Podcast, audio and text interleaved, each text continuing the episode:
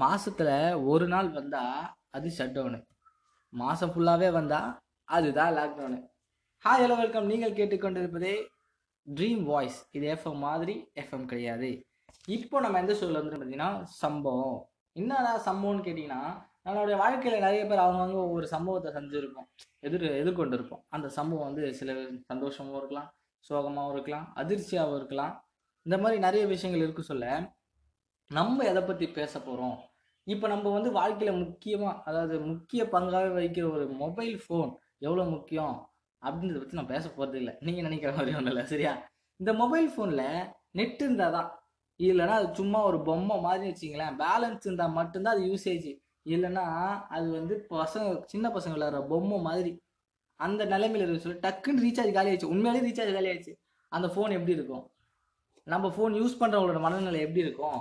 அப்படின்றத பற்றி தான் பார்க்க போகிறோம் சரி ஓகே ஃபர்ஸ்ட் வயசானவங்கலேருந்து ஆரம்பிப்போம். வயசானவங்க மோஸ்ட்லி அவங்க எதுக்கு யூஸ் பண்ணுவாங்கன்னா சீரியல்ஸ் பார்க்கறதுக்கு நியூஸ் பார்க்கறதுக்கு இல்லை யாரும் யார் கூடயாவது பேசுறதுக்கு யூஸ் பண்ணுவாங்க.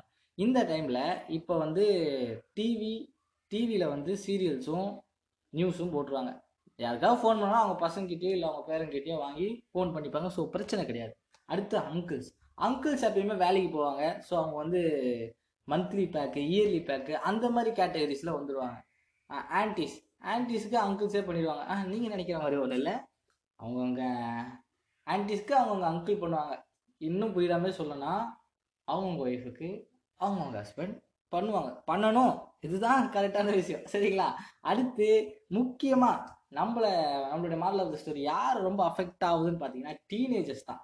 இந்த டீனேஜர்ஸ் வந்து இப்போ எப்படி இருக்காங்கன்னா ஃபோன் இல்லைனா லைஃபே இல்லை. அப்படின்ற ஒரு மாதிரி இருக்கிறாங்க காலையில் எழுந்த உடனே ப்ரஷ்ஷு பேஸ்ட்டை தேடுறாங்களோ இல்லையோ கரெக்டாக சுவிட்ச் பாக்ஸில் இருக்கிற ஒயர் கேபிள் அதான் சார்ஜ் போட்டிருக்காங்களே நம்ம ஃபோனை அது நோக்கி அப்படியே கை தானா போகுது. ஏன்னா இப்போ அதெல்லாம் டீஃபால்ட்டே வேறு எதுவும் பண்ண முடியாது. சரிங்களா? பல பேர் தன்னோட ஏன்ஷியன் கேமான தாயபாஸுக்கு போயிருந்தாலும் அதுக்கு ஒரு அடித்தளமாக இருந்தது இந்த லூடோ கிங்குன்ற ஒரு ஃபோனில் வந்த ஆப்புனான்றது எத்தனை பேருக்கு தெரியும்? அதுவும் இந்த சிங்கிள் பசங்களுக்கு டிஃபனு லஞ்சு டின்னரு எல்லாமே அந்த மொபைல் ஃபோன் தான். நீங்கள் மொபைல் ஃபோன் கொடுத்துட்டீங்கன்னு வச்சுக்கிங்களேன் நீங்கள் எவ்வளோ நாள் லாக்டவுன் எக்ஸ்டெண்ட் பண்ணுங்க. சலிக்காமல் என்ஜாய் பண்ணுவாங்க நம்ம சிங்கிள் பசங்க. ஆனால் கமிட்டட் பசங்க உண்மையிலே பாவங்க. ஏற்கனவே அவங்களால நேரில் பார்க்க முடியாது. இதில் வேறு இந்த ஃபோன் மொபைல் ரீசார்ஜ் வேறு காலியாச்சுன்னா பாவம் என்னதான் பண்ணுவான்? என்னடா ஃபீலிங்ஸா அப்படின்னு நீங்கள் கேட்கலாம். எல்லாம் ஒரு அக்கறை தான்.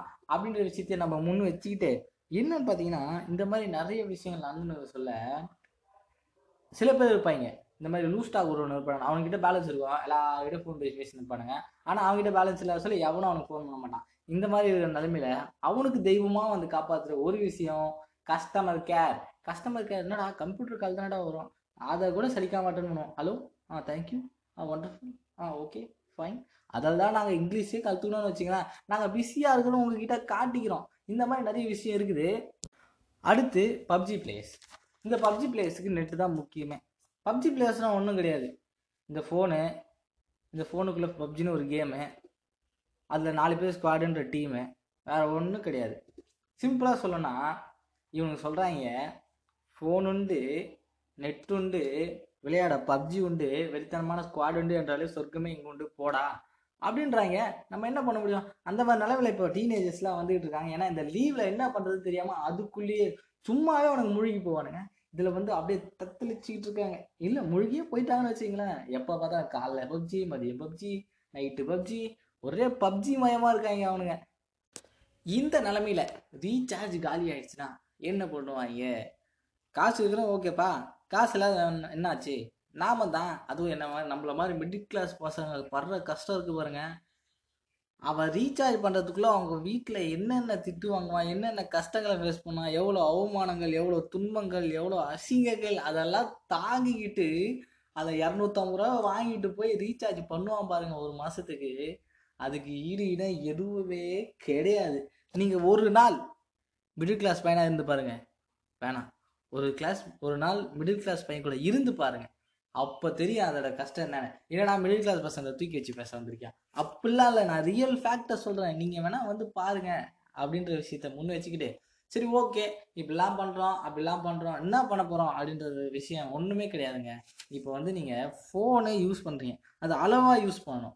அதிகமாக யூஸ் பண்ணால் அது வந்து ஒரு அடிக்டாக மாறுது. நிறைய பேர் சொல்கிறாங்க அது ஒரு அடிக்டாகவே மாறுது அப்படின்றாங்க. ஸோ அடிக்டாக மாறுற டைமில் நீங்கள் ஏன் அதை அடிக்டாகவே மாற்றிக்கிறீங்க அப்படின்ற ஒரு கேள்வி தான் ஸோ இந்த மாதிரி நிறைய டாபிக்ஸ் நிறைய சம்பவங்களை வந்து நம்ம இனிமேட்டு பேச போகிறோம் ஸோ அடுத்தடுத்த டாப்பிக்கில் உங்களுக்கு என்டர்டெயின் பண்ணுற மாதிரி நிறைய விஷயங்களை எடுத்து தருவோம் ஆண்டில் சைனிங் ஆஃப் யுவராஜ். நீங்கள் கேட்டுக்கொண்டிருப்பதே ட்ரீம் வாய்ஸ் எஃப்எம் மாதிரி எஃப்எம் கிடையாது.